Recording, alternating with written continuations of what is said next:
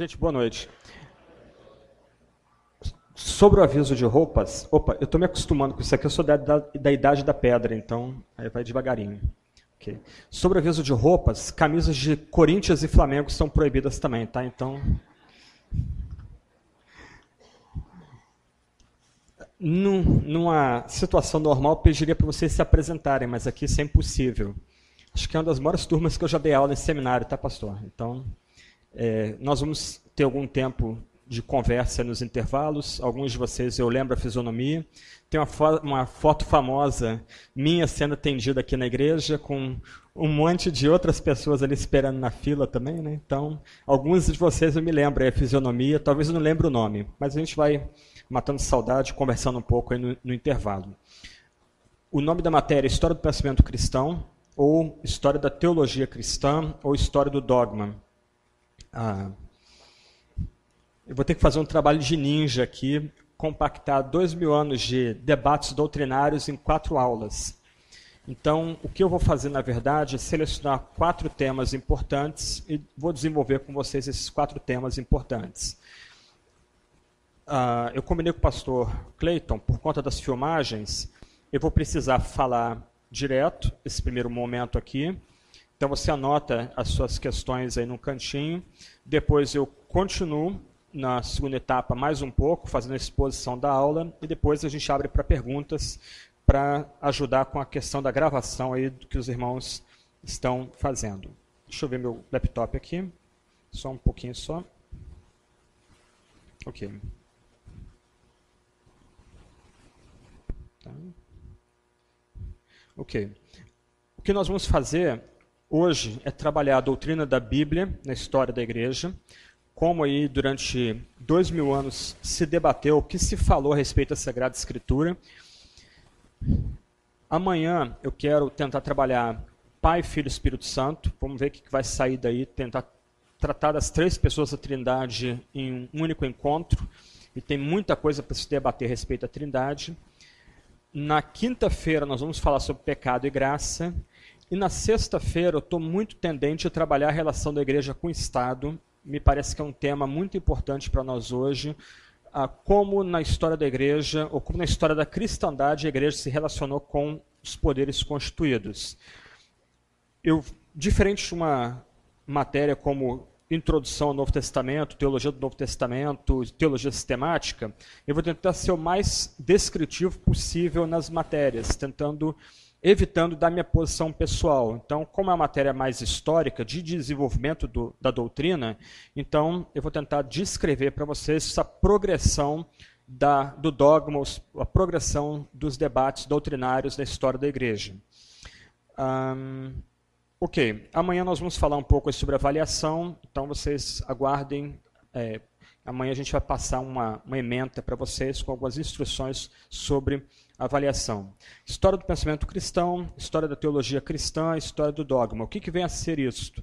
Essa disciplina é uma disciplina, é, digamos, auxiliar dentro das várias disciplinas que compõem as, as, as várias, os vários departamentos da teologia sistemática. Essa disciplina geralmente está ligada ao departamento de História da Igreja, História da Cristandade, e essa disciplina, ela geralmente se dedica a estudar a progressão e os debates a respeito das grandes doutrinas cristãs. Então, daí, história do pensamento cristão, ou história do desenvolvimento do pensamento cristão, história da teologia cristã, isto é, como a teologia veio a se desenvolver, a teologia distintamente ou claramente cristã se desenvolveu, e história do dogma. Dogma é uma palavra técnica, geralmente ela é mais empregada em ambientes luteranos, e ela é uma palavra correlata à doutrina. A ideia da, que vem da palavra dogma, a, a palavra acabou tendo uma conotação negativa, ah, fulano é dogmático, isto é, fulano é estreito, fulano não abre para diálogo. Mas originalmente a palavra dogma se referia a uma, uma posição da igreja que era inquestionável, era basilar para a comunidade cristã como um todo. Então, dogma da Santa Trindade, dogma das duas naturezas de Cristo, o dogma da autoridade da Sagrada Escritura. Daí, história do dogma ou história do progresso do dogma. Então, essa é basicamente uma descrição da matéria. O que, que vem a ser teologia? Alguém talvez aqui pergunte. Teologia, no nível mais básico, significado é simplesmente estudo de Deus. A teologia vem de duas palavrinhas gregas, theo e logos. Então, a ideia é que theo é, é Deus, logos, logia, palavra, estudo. Então, a ideia é que teologia é o estudo de Deus, o estudo da divindade. No nosso caso, a gente fala de pensamento cristão ou teologia cristã. Então, a gente está pensando aqui em, na, na teologia basicamente cristã, isto é, nós estamos estudando Deus como ensinado pelo cristianismo. Esse é um ponto importante, porque algumas vezes pessoas desprezam a teologia. Algumas pessoas vão supor que basta o Espírito Santo para edificar a igreja. A letra mata, o Espírito edifica. A teologia não é necessária. O tempo que se gasta no seminário poderia se gastar salvando pessoas, salvando vidas. Esse tipo de frase fácil que muitas vezes é repetido por aí, é um, meio um clichê que volta e meia se repete. Só que o ponto aqui, se teologia é estudo de Deus, então qualquer pessoa, mesmo alguém ligado ao candomblé, ao kardecismo, ao catolicismo, seja popular ou erudito, alguém ligado a uma comunidade neopentecostal, essa pessoa pensou em Deus, ela já está fazendo teologia. Não tem como correr. A pessoa começou a matutar quem é que criou o mundo, está fazendo teologia. Então a pergunta aqui não é quem é teólogo e quem não é teólogo. A pergunta aqui é quem é um bom teólogo e quem é um mau teólogo, afinal.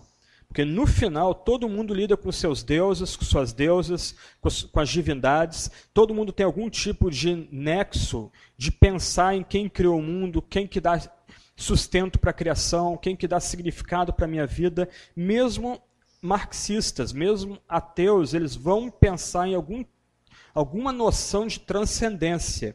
Se Deus é transcendente, então o Estado é transcendente. Então o Estado ganha quase um status de sagrado, e daí para o totalitarismo é um pulinho. Né? Então, na verdade, todos nós aqui já somos teólogos. Se você é uma pessoa da igreja, se você vem na escola dominical, se você estuda para preparar uma lição de escola dominical, estuda para receber uma lição de escola dominical, você já está lidando com teologia, você está fazendo teologia ao supor, ah, ao orar, nós já estamos fazendo teologia. Aliás, um dito antigo cristão é que a lei da oração é a lei da fé. O que nós proclamamos quando estamos joelho na presença de Deus é o que de fato nós cremos no final.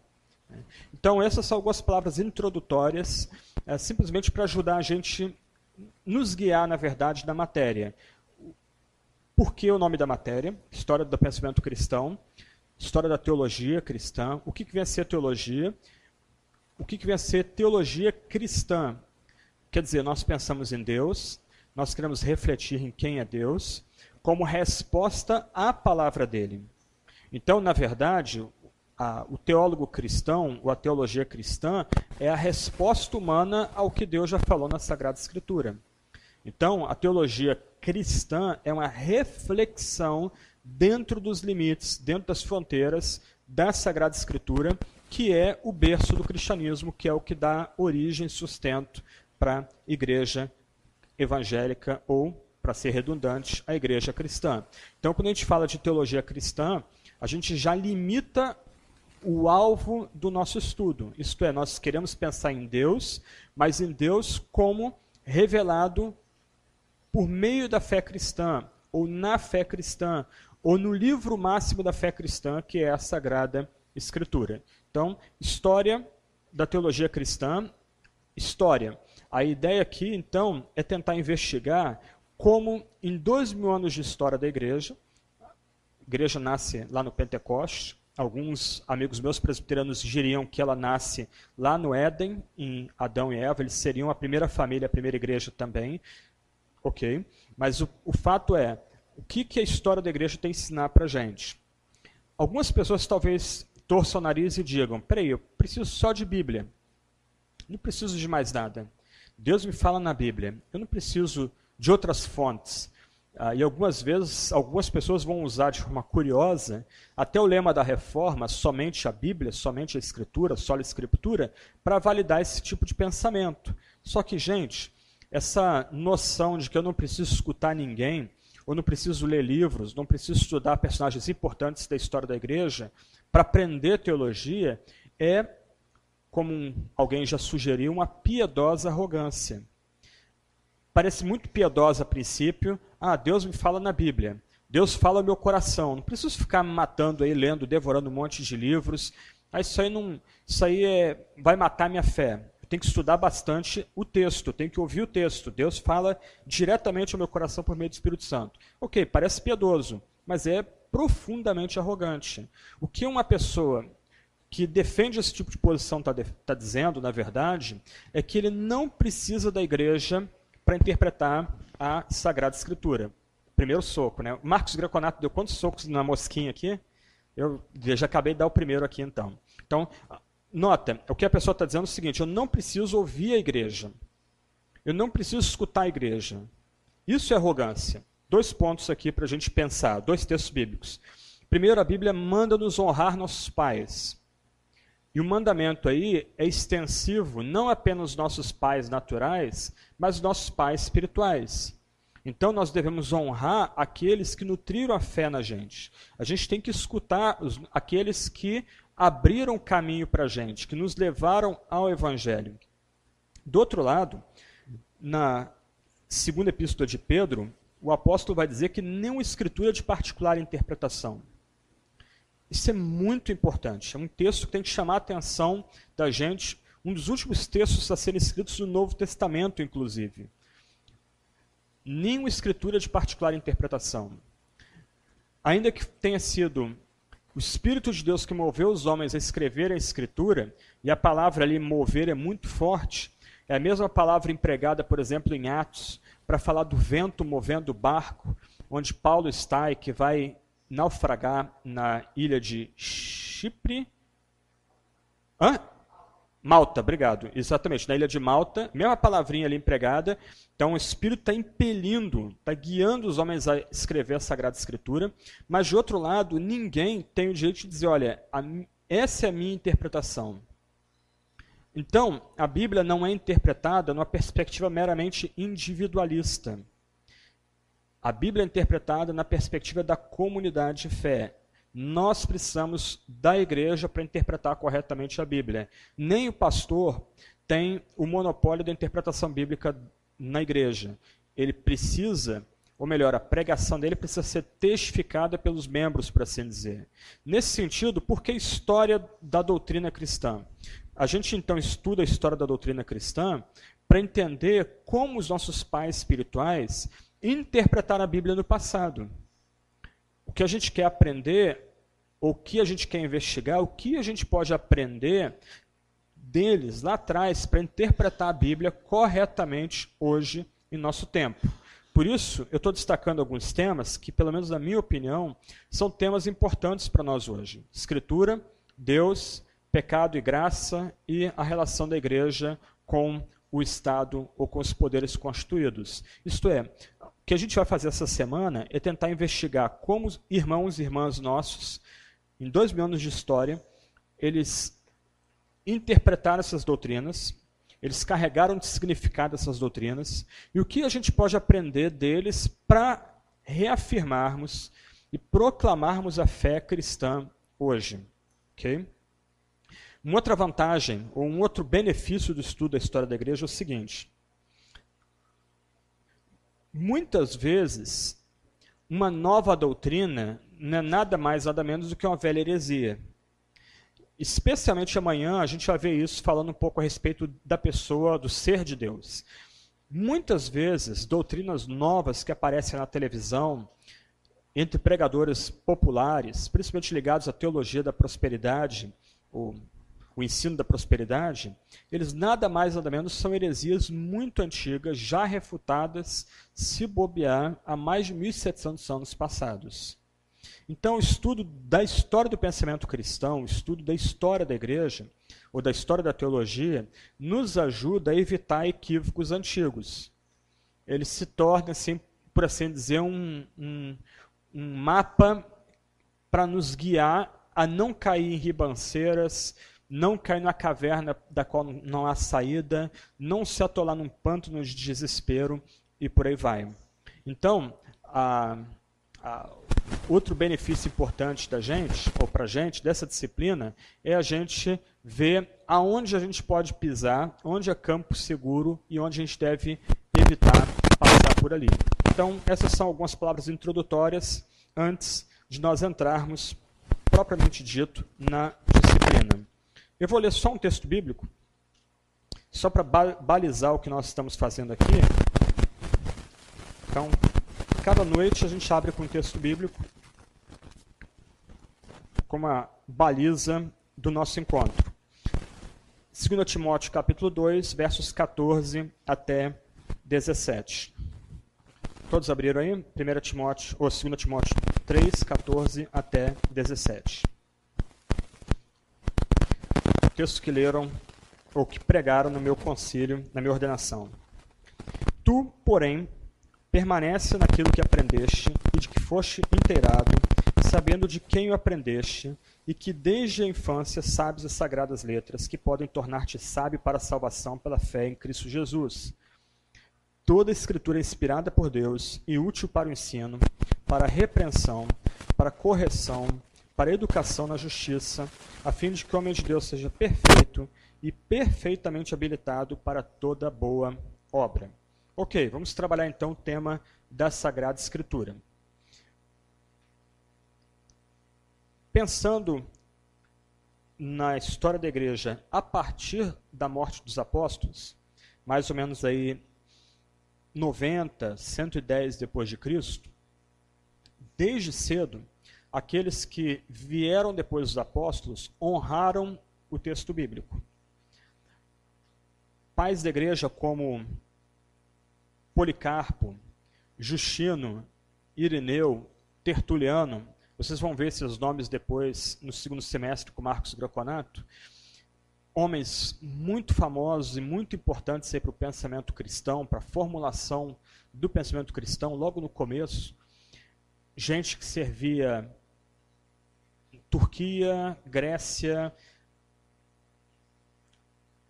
Tunísia, Argélia, países aí importantes aí na, naquela região do Mediterrâneo, todos eles citaram grande parte dos textos do Novo Testamento.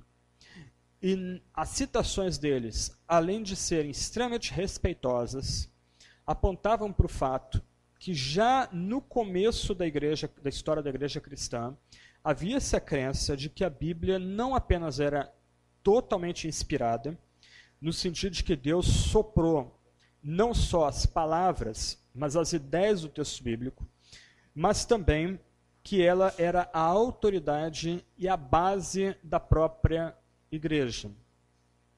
Então, nesse período formativo, onde não se havia ainda um cânon formado, havia-se a ênfase muito forte por parte daqueles que substituíram os apóstolos, que continuaram substituindo os apóstolos e honrando a mensagem apostólica, de enfatizar essa autoridade suprema da Escritura na comunidade cristã. Só que rapidamente a igreja se viu lutando com heresias dentro da igreja e fora da igreja. Por exemplo, dentro da igreja, ela enfrentou dois problemas sérios, que é o marcionismo e o montanismo. O marcionismo fez uma seleção de textos bíblicos que lhe interessavam. Havia um elemento muito forte antissemita, de rejeição ao judaísmo no marcionismo. Ah, marcionismo porque o líder do movimento era um homem chamado Márcio, ou Marcion, isso é em torno de 150 depois de Cristo. Ele era filho de um bispo cristão, mas ele rompeu com o cristianismo, ainda que se percebesse como cristão.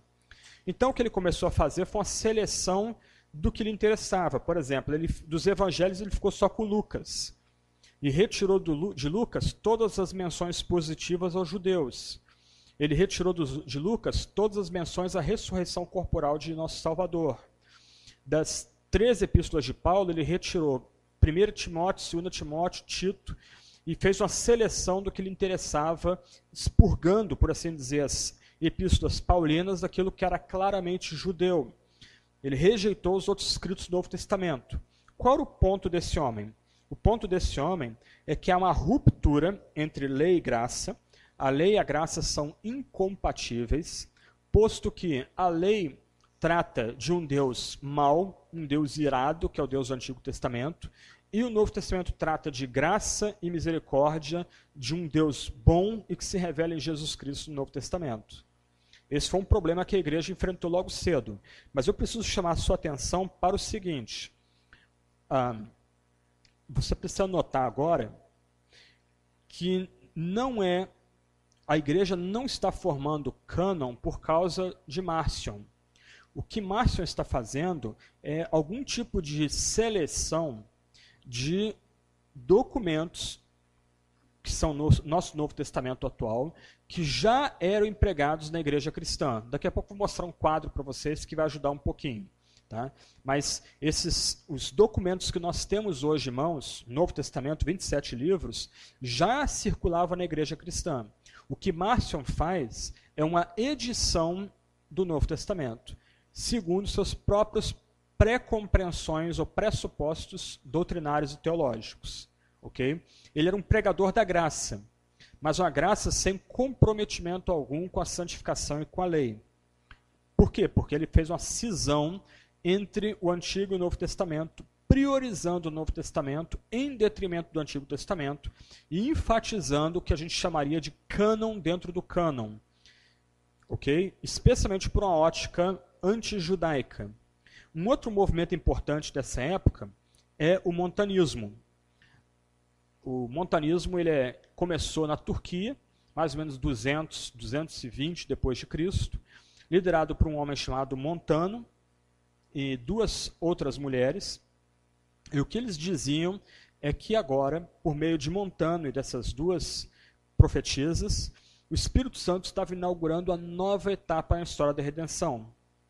O Antigo Testamento é a revelação do Pai, o Novo Testamento é a revelação do Filho, e agora em Montanos é a era do Espírito Santo. Havia uma ênfase escatológica nervosa e muito presente nesse movimento.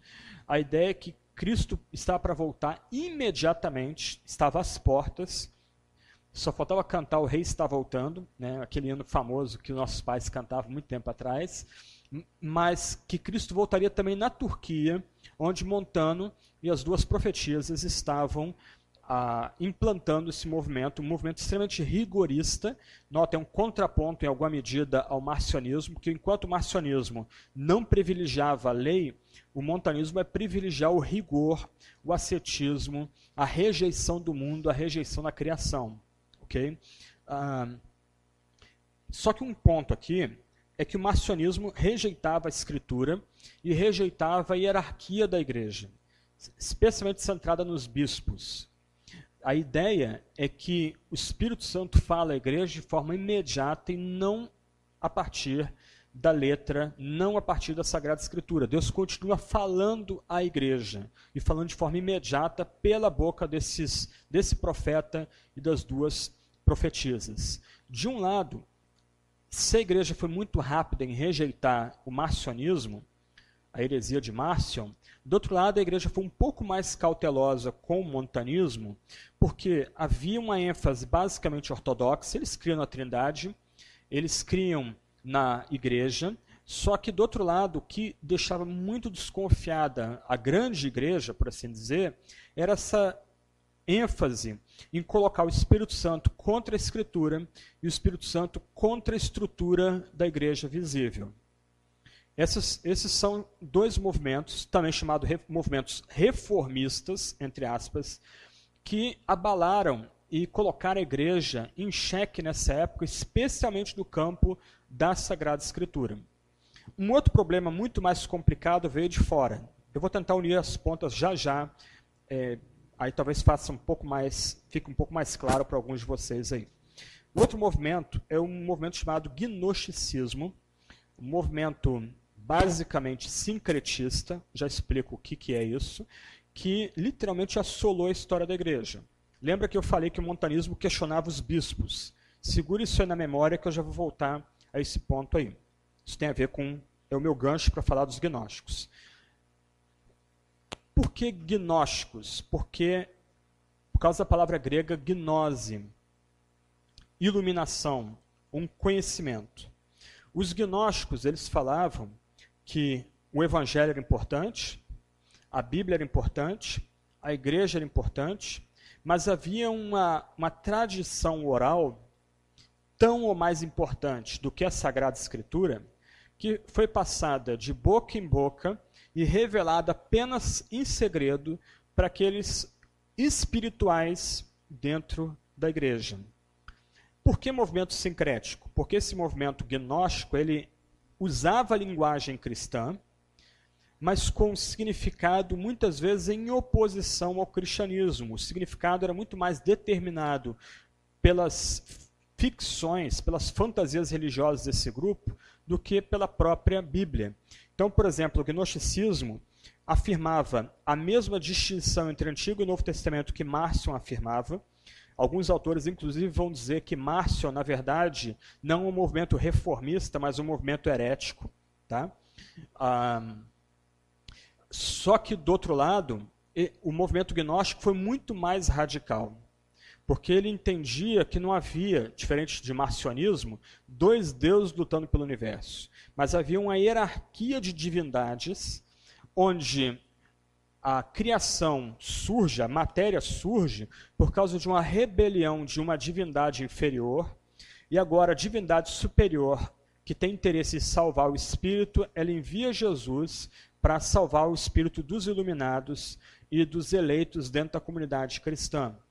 A, a noção aqui é que a, a, o mundo é dividido em três grupos principais: os pecaminosos, os pecadores, que são aqueles que estão fora das fronteiras da igreja, os carnais, que são os crentes simples, e os espirituais que abraçaram o gnosticismo, que rejeitava a criação, rejeitava o sacrifício vicário de Cristo rejeitava inclusive a ressurreição dos mortos. Para eles, o Espírito Santo era uma mera energia impessoal. E a Bíblia não era um texto importante. Mais importante era essa suposta tradição oral que foi passada ah, de uma forma secreta por algumas pessoas e somente os iluminados, somente os espirituais, os pneumáticos na igreja podem receber essa revelação espiritual, ou essa revelação mais importante até do que a Bíblia. Como a igreja responde, então, ao gnosticismo, como também o montanismo e assim também ao marcionismo? Primeiro, a igreja vai enfatizar a autoridade da Sagrada Escritura. A Bíblia é o livro que fundamenta a própria igreja cristã. Por exemplo, Marson privilegiava o evangelho de Lucas e rejeitava os outros evangelhos. Os gnósticos rejeitavam todos os evangelhos como, carna, todos os evangelhos como carnais, mas enfatizavam o evangelho de Tomé, evangelho de Maria, Atos de Paulo e Tecla, Apocalipse de Pedro, etc. e tal. Só um parênteses aqui. Uh, eu gosto muito de filmes sobre Jesus Cristo. Então eu tenho alguns lá em casa, Paixão Segundo Jesus, Jesus de Nazaré de Franco Zeffirelli. Então eu tenho uma, uma coleçãozinha de filmes sobre Jesus que eu gosto de ver e ter na minha videoteca.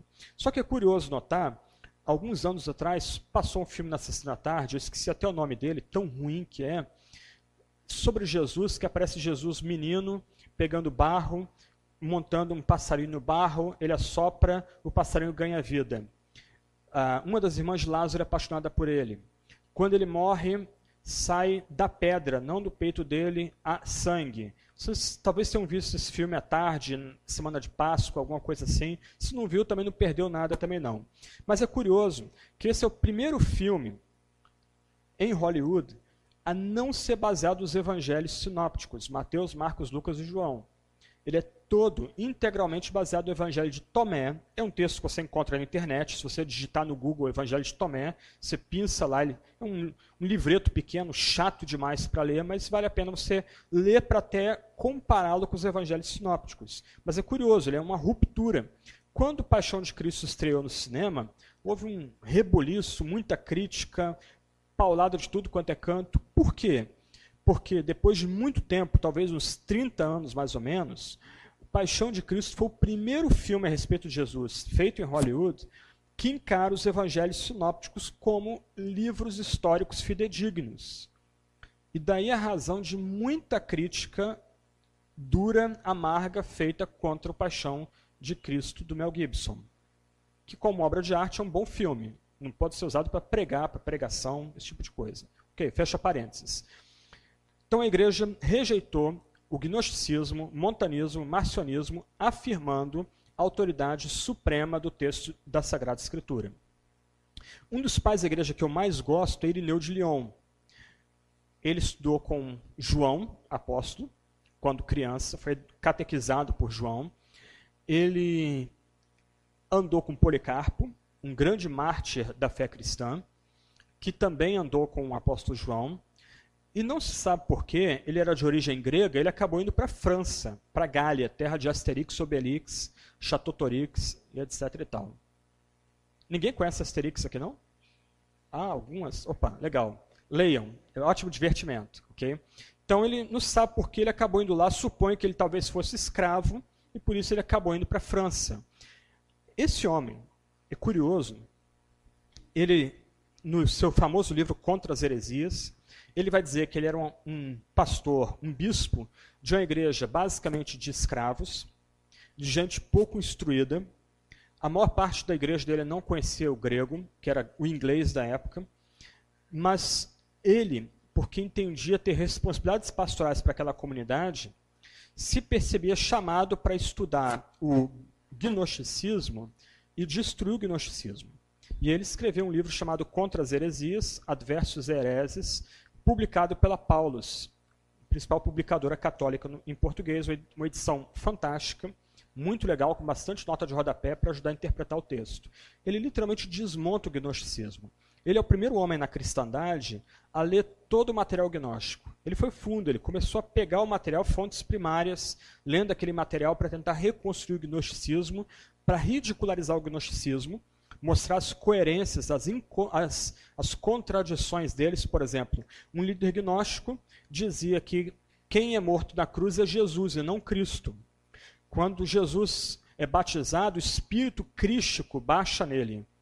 Quando Jesus vai ser crucificado e grita: Deus meu, Deus meu, porque me desamparaste, é porque Cristo abandona Jesus na cruz. Porque Deus não pode sofrer. Do outro lado, alguns outros gnósticos, líderes gnósticos, diziam que, na verdade, quando Jesus é, vai ser levado para a cruz, quando ele cai ali na hora de estar carregando a cruz na direção do Calvário, saem da mão dele raios de luz, todo mundo fica meio cegueta. Algumas fontes vão dizer que Judas é capturado no lugar de Jesus, as pessoas ficam meio cegas, pegam, ah, ele está com a camisa do Flamengo, aí pegam Judas, poft, pegam Judas e botam ele na cruz. E Judas, como estava tentando conspirar para que a divindade de Jesus fosse manifesta, né, isto é, a traição de Judas foi uma tentativa de obrigar Jesus a, a instaurar o seu reino em poder, por isso ele grita na cruz: Deus meu, Deus meu, porque me desamparaste? Olha, eu fiz o que eu fiz para que Jesus se manifestasse como rei, ele não só não se manifesta como rei, mas eu sou crucificado no lugar dele. Então, aí Irineu bota tudo isso no livro dele. Olha, olha as contradições. Ó, Valentiniano que está dizendo isso aqui. Olha, outro líder gnóstico que escreveu isso aqui. Lá pelas tantas no livro dele, eu vou voltar a falar sobre ele já já, ele vai dizer o seguinte.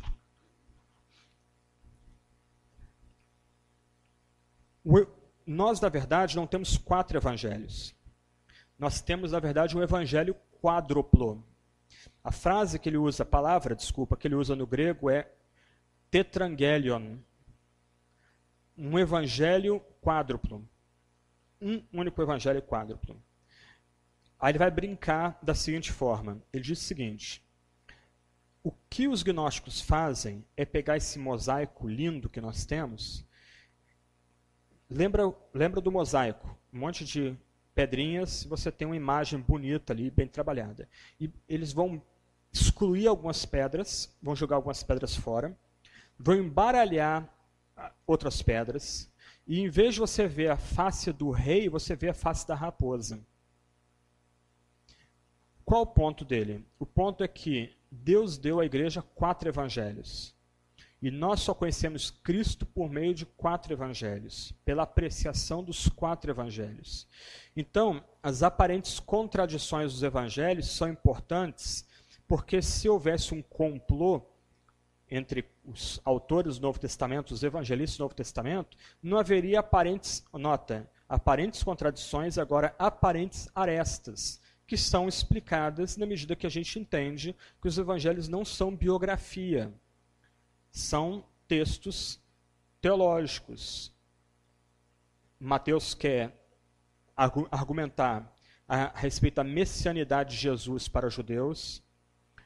Marcos é a pregação de Pedro para romanos, pessoas que pensam de forma concreta e não abstrata. Lucas é escrito para gregos com mentalidade histórica, daí o detalhe dele, olha, no ano de Augusto, no ano de Tibério, sendo Pôncio Pilatos, sendo Herodes, corte Augusta, etc. e tal. Os, os detalhes históricos comunicam data, comunicam é, terra, literal, no sentido literal. Alguma coisa está ancorada na nossa história, o nosso chão é palpável. João é mais filosófico. Alguém já brincou, acho que foi Augusto Nicodemos, não me lembro, que Evangelho de João é João capítulo 1, verso 1 ao verso 18. Tudo mais é nota de rodapé. E como aquilo ali é denso. No princípio era o verbo, o verbo estava com Deus, o verbo era Deus, e tudo foi feito por meio do verbo. E o verbo tabernaculou entre nós. Isso é denso demais. A gente vai falar um pouco sobre esse texto amanhã, falando um pouco sobre Trindade, Pai, Filho Espírito Santo. Então, Irineu, especialmente Irineu, mas outros pais da igreja, vão oferecer Bíblia, a autoridade da Bíblia, a harmonia da Bíblia, o poder do texto bíblico contra as loucuras de dentro e de fora. Mas há um outro ponto aqui. Eu falei de bispos há pouco, pedi para você guardar isso na memória. Lembra? Os gnósticos vão dizer que o que eles têm é uma tradição oculta que é passada de boca e ouvido, igual um telefone sem fio, aparentemente incorruptível, que num telefone sem fio, uma brincadeira de telefone sem fio nunca acontece, mas que só os espirituais da igreja têm essa revelação. O que especialmente Irineu vai afirmar é que, de um lado,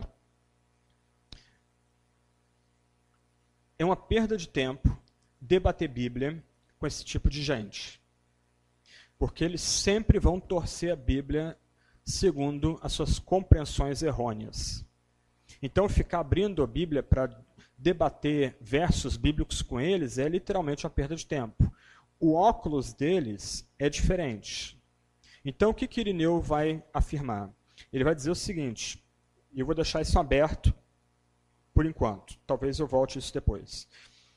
A verdade é revelada na igreja pela Escritura e a verdade da igreja é preservada numa tradição pública que toda pessoa tem acesso, rico, pobre, homem, mulher, adulto, criança, adolescente, ancião, escravo, livre. É uma tradição pública, aberta para todas as pessoas, preservada pelos bispos. E daí o montanismo ser rejeitado. Porque a noção aqui, isso vai gerar um probleminha na Idade Média depois, é que como eu argumento que a minha igreja é uma igreja cristã de verdade diante da loucura dos gnósticos? De um lado, a Bíblia é preservada na minha comunidade. De outro lado, nós temos uma tradição que é a mesma tradição ensinada pelos apóstolos, isso é público e notório.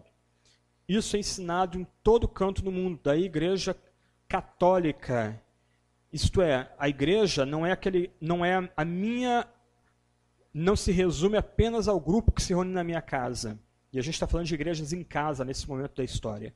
A igreja é a igreja espalhada em todo canto da terra. A igreja que se reúne na França, na Inglaterra, nas fronteiras do Reno, ah, no interior do, do Egito, do deserto egípcio, nos na, na Argélia, na Tunísia, no Marrocos, na Síria, na, na Judéia, na Turquia, na Espanha, na fronteira com Portugal. Essa igreja a igreja de todos e para todos, uma igreja inclusiva, que é aberta para todo tipo de gente, na medida que se arrepende e abandona seus pecados. Então, um argumento de Irineu é que a igreja verdadeira é aquela que privilegia a Bíblia e que privilegia a tradição. Já falo sobre isso. Mas a igreja verdadeira é aquela que tem bispos que foram ordenados pelos apóstolos ou ordenados por outros bispos ordenados pelos apóstolos. Então, no, no livro dele, ele vai montar um argumento baseado na igreja de Roma, que já era uma igreja bem estabelecida no final do segundo século. Então, ele começa a traçar uma linhagem que vai chegar a Pedro, como aquele principal bispo da igreja em Roma. Então, olha, o bispo que hoje está na, na, numa das principais igrejas da cristandade, e é interessante que Irineu é um crente de fala grega, do lado oriental do império. Então, essa igreja, uma das principais igrejas da cristandade, ela foi fundada por um apóstolo, e aquele que sucedeu esse apóstolo foi ordenado por ele, ou consagrado por ele, que consagrou outro bispo, que consagrou outro bispo, que chegou ao quinto ou sexto bispo, como nós temos hoje aqui. Então, daí o montanismo foi rejeitado também. Porque, em alguma medida, a igreja organizada, como nós temos aqui, a igreja visível, organizada em torno de bispo, presbítero, diáconos, estrutura, essa igreja também é parte integrante da doutrina cristã mais básica. Eu diria quase evangelho, mas aí não tem como desenvolver isso, vou parar por aqui. Mas a crer na igreja visível é parte integrante da crença cristã. Isso é especialmente importante num tempo como o nosso, altamente individualista, que começa a surgir, inclusive, gente que se chama de desigrejados. Isto é, eles não precisam da igreja. Um, um papo na cafeteria uma conversa espiritual sobre um filme já é celebração para eles, eles já têm ali comunhão cristã, eles não precisam de pregação, de sacramento, de disciplina mais, ok? Mas aí tem um terceiro argumento. O primeiro argumento é Bíblia, o segundo argumento é o bispo, e o terceiro argumento é a tradição, que eu já falei há pouco. A ideia aqui de Irineu, e vai ser desenvolvida mais por um bispo, um desculpa, um professor africano chamado Tertuliano, é que não adianta debater Bíblia com os hereges. Porque eles sempre vão torcer a Bíblia. E se você já participou de algum debate desse, você já viu que, já experimentou que ele é desgastante e muitas vezes uma perda de tempo. Você abre o texto bíblico, o texto diz isso. Aí o camarada, em vez de pegar o texto que você está dando para ele e tentar fazer uma, uma exegese diferente, ele vai para outro texto bíblico como se a Bíblia se contradizesse. Ah, mas esse outro texto diz isso. Aí você fica, mas espera aí, e o cara se acha vencedor. Ok, tá bom. Vocês entenderam um ponto aí. A questão de Irineu é o seguinte, há um resumo de fé, há um resumo da crença cristã que, por assim, emerge da Bíblia, que é inegociável. E é sobre essa tradição oral que deve ser debatida com os hereges. Por quê? Qual é o ponto aqui? O herege quer ser chamado de cristão. Chama um kardecista, diz que um kardecista não é cristão, você vai ver o que acontece. Ele quer se perceber como um cristão. Um pregador da teologia da prosperidade, ele se percebe como cristão. Esses pregadores de televisão que ficam vendendo milagres, eles querem se perceber como cristãos. Como vou debater com eles? Não adianta debater Bíblia, porque ele vai procurar algum texto bíblico que valide a posição deles. O que o ponto para Irineu, especialmente para Irineu, mas para Tertuliano, é que essa tradição oral é o ponto que marca a fronteira entre ortodoxia e heresia. Então, para eles, a tradição oral é resumida naquilo que vai ser chamado depois de o credo dos apóstolos.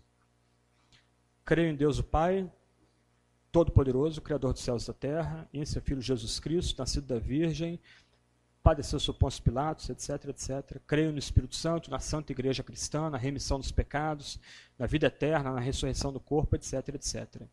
Puxa, mas isso é coisa de católico. Não é não. Depois você vê em casa, você pesquisa, olha o credo com calma e tenta responder essa pergunta. Há alguma cláusula do credo que não seja bíblica? que não seja claramente bíblica. Ah, tem lá o desceu Hades. O que é isso? algum, algumas versões do credo simplesmente cortavam fora essa expressão descer ao inferno. Cortavam fora. Outros, Calvino reinterpretou essa expressão. Calvino ele entendia que essa expressão significava não que Cristo foi ao inferno literal, como luteranos e católicos criam, ou creem até hoje, mas que Cristo de fato sofreu os tormentos da morte quando ele padeceu na cruz. Isso é um ponto importante, porque outros gnósticos afirmavam que tudo bem, Jesus Cristo morreu no Calvário, ou Jesus Cristo foi levantado no Calvário, mas ele não morreu, ele desmaiou. Quando ele bateu na pedra fria, ele voltou à vida. Então, a, a ressurreição de Cristo foi a percepção que algumas pessoas tiveram da volta dele, da, da, do, dele ter saído da tumba.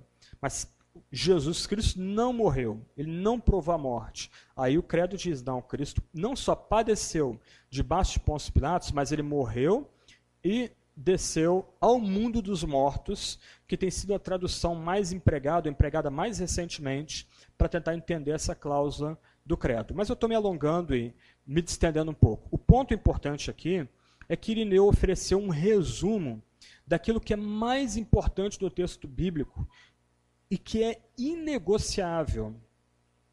Uma outra pergunta que eu faria, como exercício de casa, você ler o credo e perguntar: alguém pode ser cristão negando alguma cláusula do credo?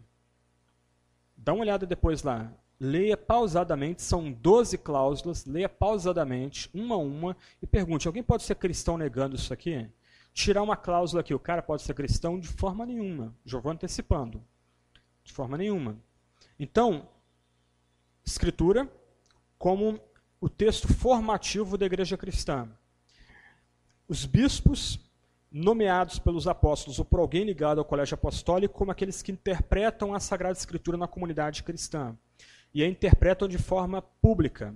E a Escritura pode ser lida por qualquer pessoa dentro da igreja, diferente dos gnósticos, que vão ensinar que somente aqueles iluminados, somente uma elite dentro da igreja, podem interpretar ou, ou, ou, ou conhecem as doutrinas mais profundas de Deus. E a terceira resposta é que a Escritura é resumida numa tradição, numa regra de fé, é a expressão que era usada para falar do credo apostólico, numa regra de fé que está além de qualquer debate. Que a pessoa, para ser cristã, tem que concordar com aquilo. Então, num debate, de forma prática, a pessoa, o crente, o cristão nos primeiros séculos da história da igreja, não debateria a Bíblia, o texto bíblico. Ele não ficaria preocupado em argumentar, por exemplo, com a partir de Isaías 53, que era necessário que o nosso Salvador viesse, padecesse, sofresse, morresse e ressuscitasse para salvar a muitos. Ele não perderia tempo. Ele desmascararia o herege colocando contra ele a tradição oral preservada em igrejas apostólicas, que era igualada à própria mensagem pregada já em Atos dos Apóstolos. Então, há um único Deus, esse Deus criou todas as coisas, esse Deus sustenta pelo seu poder todas as coisas. A palavra grega ali empregada é muito forte. É, Pantocrator, ele é o soberano supremo. E uma, uma ironia hoje, por exemplo, pessoas negando a soberania de Deus e de seu Cristo e querendo ser percebidas como cristãs. O debate não é a questão da teologia relacional, teísmo aberto, não é um debate de calvinismo e arminianismo. É um debate entre cristianismo e uma reinterpretação de Deus, na medida que uma das primeiras, um dos primeiros artigos do credo é comprometido. Eu creio em Deus o Pai, todo-poderoso, Criador dos céus e da terra. Nota, ele só pode ser o Criador porque ele é todo-poderoso. Se ele não tem o poder absoluto, totalmente soberano, ele não pode ser o único Criador. Do outro lado, a criação é boa. A criação é valorizada. A arte, a cultura, a amizade, um bom prato de comida, tudo isso tem valor por quê? Porque Deus é o Criador de todas as coisas. E mesmo com o pecado, porque a segunda parte do credo pressupõe a doutrina do pecado, Deus não deixa a gente sozinho, ele manda seu filho. E seu filho não só é completamente humano ou totalmente humano, mas seu filho também é um com o Pai, da mesma essência com o Pai, Porque aquilo que não é assumido não pode ser redimido. A gente vai ver isso amanhã. Se Deus, na pessoa do Filho, não assume a nossa natureza humana, nós não temos esperança de ressurreição da carne e vida eterna. E por aí vai. Rompeu a fronteira, deixou de ser cristão. Mudando aqui o argumento. O credo funciona, a gente está na região de praia, ou perto da região de praia, o credo funciona como boia de sinalização para impedir o nosso barco de bater em Recife e ficar encalhado, ou pior, naufragar. Essa tradição oral, ela é essa boia de sinalização para ajudar a igreja a permanecer nos trilhos da mensagem claramente apostólica. A igreja apostólica, então, não é meramente a igreja que, que consegue provar que o seu bispo tem alguma ligação com os apóstolos originais. Mas a igreja apostólica é aquela que preserva mesmo a mensagem dos apóstolos, apóstolos, que é a mensagem baseada no texto da Sagrada Escritura. Ok? Vou avançar mais um pouquinho, nós temos ainda 20 minutos aqui. Todos os chamados pais da igreja, todos os escritores cristãos que vieram depois, todos eles trabalharam em cima dessas premissas básicas. Por exemplo, deixa eu ler algumas frases aqui importantes de Agostinho. Agostinho talvez seja um, talvez um dos pensadores cristãos mais importantes da história, um dos maiores filósofos cristãos, talvez um dos maiores filósofos de toda a história. E ele foi um dos que mais claramente afirmaram o que passou a ser conhecido depois como a inerrância da Sagrada Escritura. Isto é, a Escritura não tem erro, ela é completamente confiável, infalível em tudo que ela diz a respeito de criação e salvação e de interpretação da criação também. Por exemplo, ele vai dizer: as escrituras sagradas absolutamente verídicas. Depois, Deus instituiu também a escritura chamada canônica, investida da mais alta autoridade. Nela acreditamos a respeito de tudo que convém não ignorar e que somos incapazes de conhecer por nós mesmos. Quer dizer, a Escritura oferece para nós aquilo que nossa razão nunca alcançaria, que é a palavra de salvação, a palavra de que o Deus que criou todas as coisas não só sustenta a criação, mas mesmo no meio do pecado, da loucura e da miséria, envia o filho dele para salvar pecadores. A gente não tem como chegar racionalmente a essas verdades somente por divina revelação. Não nos cabe formular juízos a respeito da, da tua escritura, ainda que contenha, contenha passagens obscuras. Isso é bem interessante. Quer dizer, ainda que a gente não entenda algumas passagens da Bíblia, é ela que julga a gente, não nós que julgamos a Bíblia. O que a gente faz então é, se a gente topa com algum texto bíblico mais difícil, é suspender o julgamento. Olha, eu não tenho luz para interpretar esse texto. Calvino é o mestre nisso. É muito legal você ler os comentários de Calvino, um homem tão brilhante, em tantos aspectos, um dos, na época dele, da Renascença, um dos principais eruditos de grego, hebraico e latim, mas em textos difíceis ele diz, olha, eu não sei como interpretar essa passagem, eu vou deixar isso para alguém com mais competência do que eu tratar desse texto do futuro. Ok, ele vai adiante. Então, Agostinho está dizendo que, ainda que a, a escritura tenha textos obscuros, passagens de difícil interpretação, nós não devemos julgar a escritura, porque a ela submetemos a inteligência e temos como justo e verdadeiro, até mesmo que permanece velado a nossa compreensão. Senhor, por acaso não será verdadeira a tua escritura, ditada que foi por ti, que és verdadeiro, ou melhor, que és a própria verdade? O argumento aqui é brilhante. Eu tinha dito que eu não usaria quadro, mas aí agora o quadro ajudaria. Mas é só uma piada só com o pastor Clayton. A gente pode pensar em, em três frases curtas, uma abaixo da outra.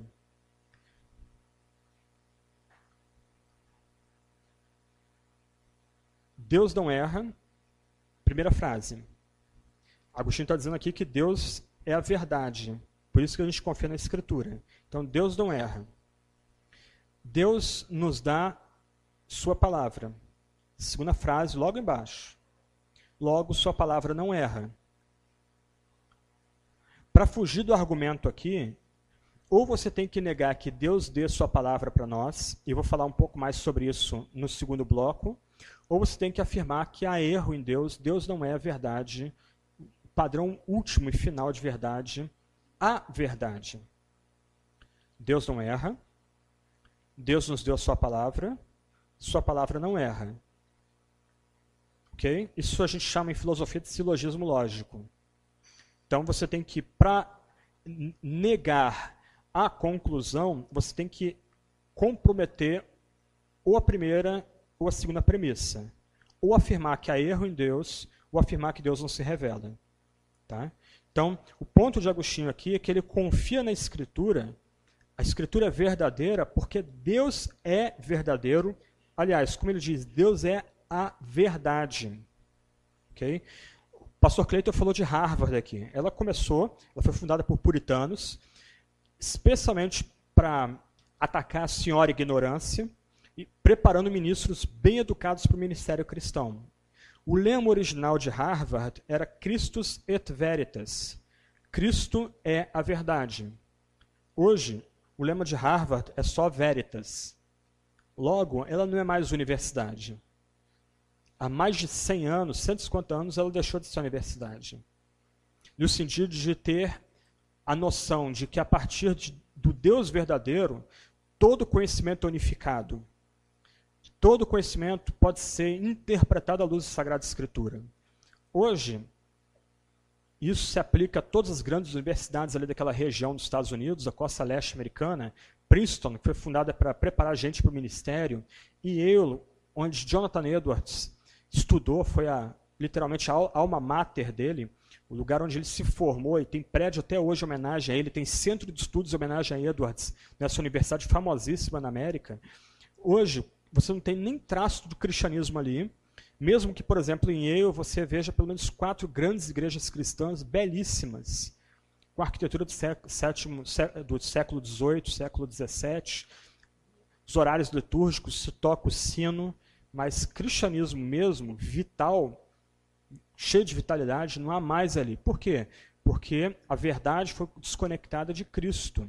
Agostinho, de forma brilhante, está lembrando a gente que nós só conseguimos interpretar o mundo, a criação e a própria escritura se nós partirmos da pressuposição de que Deus é a verdade. Ele personifica Deus, como Paulo faz em Gálatas, ele diz: O que a minha escritura diz, eu digo. Quer dizer, a escritura é palavra de Deus no sentido mais profundo que há de significado. Quando você lê o texto bíblico, segundo Agostinho, é Deus falando para você no texto bíblico, em cada linha, em cada palavra, em cada izinho, cada ponto. Os agiógrafos são os dedos de Deus. O Espírito de Deus fala, mas por meio dos homens. E que homens? Aqueles que escreveram o texto bíblico. Isto é, Agostinho ele não nega que o Espírito Santo continue falando. E essa é uma crítica que os montanistas faziam aos bispos, como se eles fossem muito frios.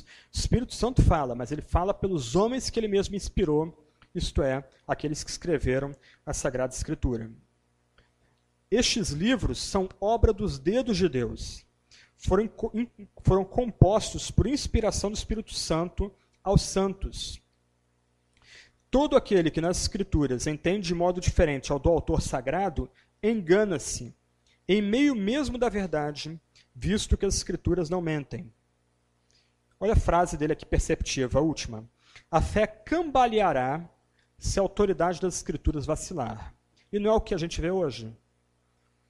A, a igreja evangélica brasileira parece um, uma bagunça de vozes. Parece um monte de gente falando ao mesmo tempo e você não entende nada. E a fé das pessoas cambaleando.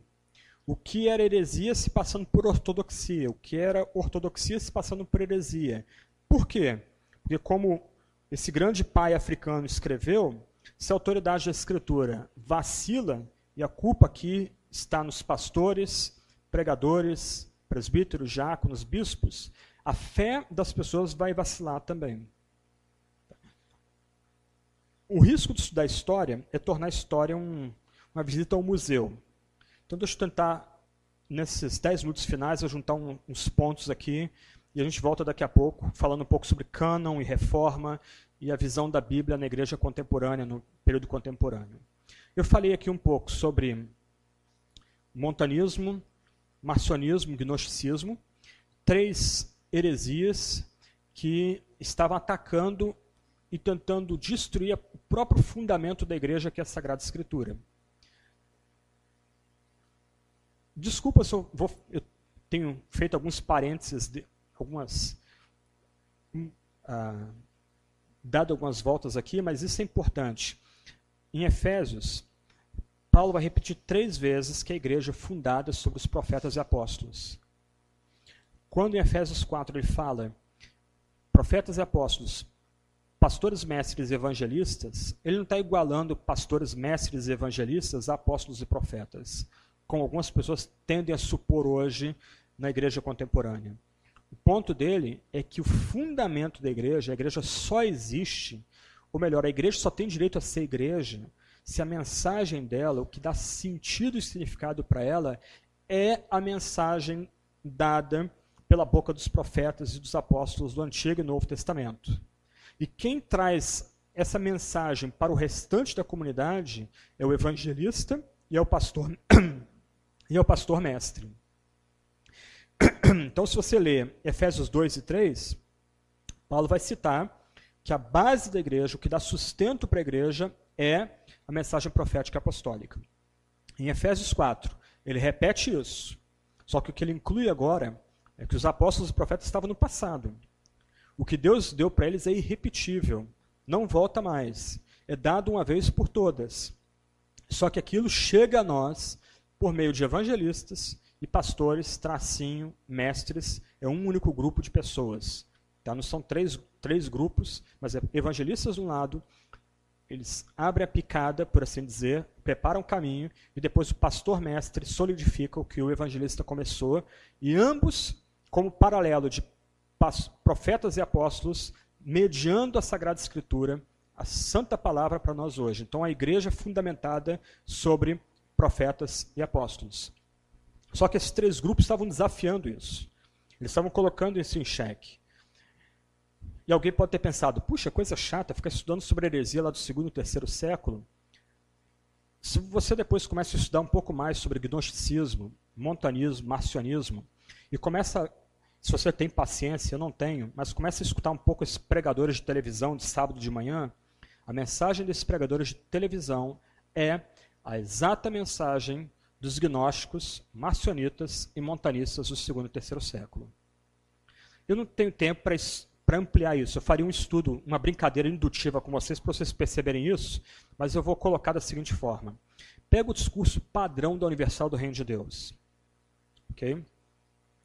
Eles falam de salvação. Eles falam da morte de Jesus. Mas, do outro lado, com um significado completamente diferente do significado ortodoxo, como nós cremos. Quando nós falamos de salvação, nós estamos falando de salvação do que e de quem? Nós estamos falando de salvação do pecado, do horror do pecado, da loucura do pecado, da falta de sentido e do inferno que é o pecado, mas nós estamos falando que nós somos salvos não do inferno, mas da própria ira santa de Deus. Por isso, Cristo morre na cruz pelos nossos pecados. Cristo grita, Deus meu, Deus meu, porque me desamparaste, não é porque Deus abandonou ele, como os gnósticos queriam supor, mas porque a ira de Deus foi derramada sobre Cristo. Deus o fez pecado por nós. Ou, como Atos 20, 28 diz, Deus comprou a igreja com seu próprio sangue. E com isso nos é garantido novos céus e nova terra, a ressurreição do corpo. Só que na Universal, essa linguagem foi completamente modificada. Cristo vem para dar bênçãos para a gente. Nós somos salvos da nossa mediocridade, da falta de sentido e significado contemporâneo. Ser um bom cristão é receber dádivas ligadas a dinheiro, poder, casamento, dádivas meramente materiais. Com isso, você pode notar, todo o discurso de pecado na Universal do Reino de Deus foi eliminado. Não há uma única palavra sobre pecado, qualquer que seja, no discurso deles. E você vê a prova disso na programação da Record, que eu passo longe daquilo ali. Ela que nasceu como uma comprada pelo Fanini, grande pregador batista, pregador famoso entre os batistas, ela foi comprada originalmente Fanini, Fanini depois passou para a Universal o canal Record. Mas ela foi inaugurada para ser um contraponto à Globo, um canal para família. Pífio. Mas por que essa aparente contradição? Porque é aparente. Porque a mensagem da salvação foi reinterpretada em categorias não cristãs. A mensagem de pecado foi eliminada e, consequentemente, toda a mensagem de ressurreição do corpo vida eterna e novos céus também foi eliminada nessas não só na Universal do Reino de Deus, mas nas igrejas contemporâneas ligadas à mensagem da prosperidade. A ideia é que você vai à igreja e vai usar a sua fé para ferir ou para receber bênçãos mundanas, na acepção de terra. Não há nenhuma dimensão mais de vida eterna, novos céus, nova terra, morte, pecado, redenção tudo isso foi eliminado. Mas qual é o meu ponto aqui? O meu ponto é que aquelas heresias do segundo e terceiro século estão presentes no nosso meio. Presentes até mesmo entre nós aqui. Se você não tem uma visão positiva de arte, se você não usufrui um prato de comida para a glória de Deus, se você tem uma visão equivocada, sexo é alguma coisa suja e desprezível e que não deve ser nem falado dentro do nosso meio, isso é parte da heresia gnóstica também presente no nosso meio presente em nossas comunidades cristãs. Qual a resposta para isso? Bíblia. Autoridade do texto bíblico. Todo o texto bíblico, de Gênesis a Apocalipse.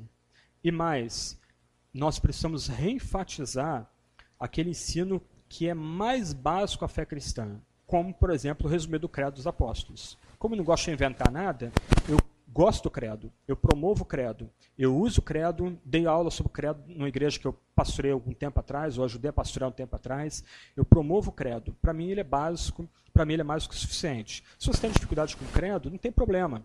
Reescreva o credo das, sua própria, das suas próprias palavras. Foi o que Irineu fez. Ele reescreveu o credo, mas as doutrinas afirmadas no credo estavam todas presentes naquilo que ele, naquelas fra frases dele ali. Porque ele entendia que aquilo ali era o elemento mais básico da fé cristã. E que uma pessoa, por mais esperta, persuasiva, carismática que seja, não pode ser reconhecida e chamada de cristã se ela viola essa tradição, tradição básica, ou melhor, a tradição daquilo que é mais básico do texto sagrado. Ok? Vamos dar uma paradinha. O pastor tem uma palavra para dar. Daqui a, depois do intervalo a gente retoma ainda.